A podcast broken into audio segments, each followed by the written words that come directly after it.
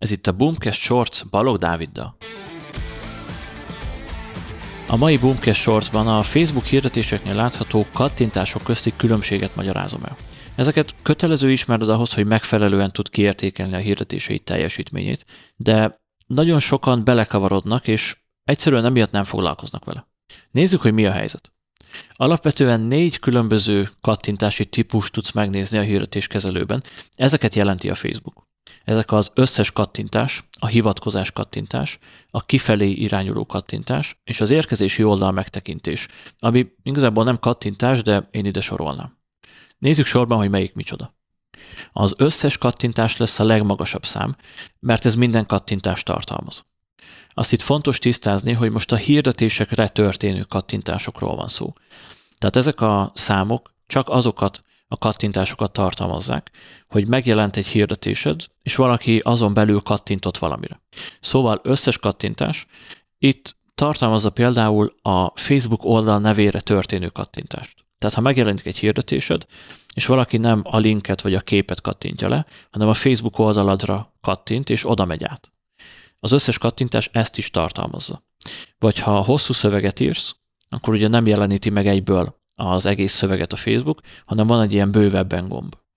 Na, hogyha valaki arra kattint, akkor az összes kattintások közé ez is bele fog tartozni. Ezután van a hivatkozás kattintás, ami azoknak a száma, akik lekattintották valamelyik kifelé mutató linket, ahova irányítani akarjuk az embereket.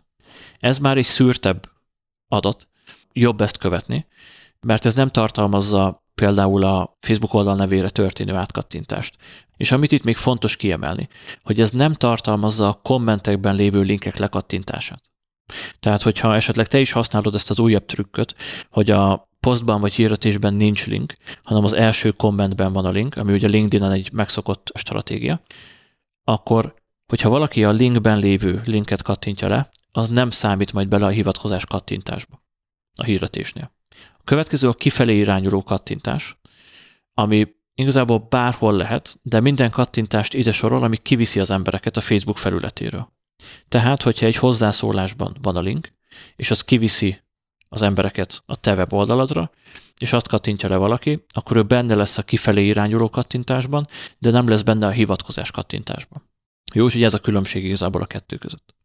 És végül van az érkezési oldal megtekintés, ami ugye nem kattintás, de mondtam, hogy én ezt szeretem ide számolni.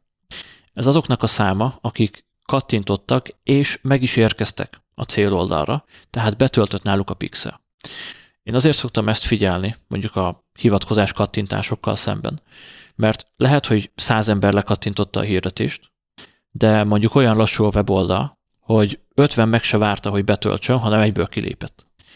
Akkor ott most félrevezető lenne az, hogy a hirdetés teljesítményét leírjuk, hogy száz emberből csak egy vásárolt, mert száz emberből csak 50 érkezett meg, és 50-ből mondjuk egy vásárolt. De ha megoldom azt a problémát, hogy mindenki megérkezzen, akkor már is lefeleztem ugye az egy konverzióra jutó költséget. Úgyhogy ezért fontos ezt nézni, és nem a hivatkozás kattintásokat. Tehát az érkezési oldal megtekintés az azt méri, hogy valaki megérkezett a weboldaladra vagy webshopodba, magyarul betöltött nála a pixel.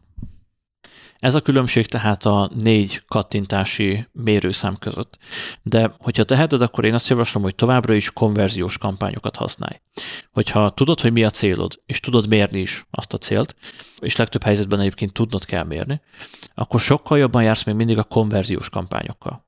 Hogyha nem tudod, hogy hogyan kell csinálni, akkor a Facebook Sprint kurzust ajánlom neked kezdésnek. A linket beteszem majd a leírásba, ahol megtalálod, mert ott Igazából egy óra alatt elmagyarázom azt, hogy hogyan néz ki a Facebook hirdetési rendszere, hogyan tudod használni, hogyan épül fel, mi ez a hierarchikus felépítés, és hogyan tudsz összepakolni egy konverziós kampányt. És ennyi lett volna a mai Boomcast Shorts. Ha még valamiért nem tetted volna, akkor iratkozz fel a csatornánkra, mert hetente három új Boomcast shorts fogunk jelentkezni. És érdemes belépned a zárt Facebook csoportunkba is, ahol akár személyesen velünk is beszélgethetsz, de kérdéseket is tehetsz fel, és a közösségünk tagjait is megtalálod. Gyere és csatlakozz hozzánk, a linket megtalálod a leírásban. Találkozunk a következő adásban.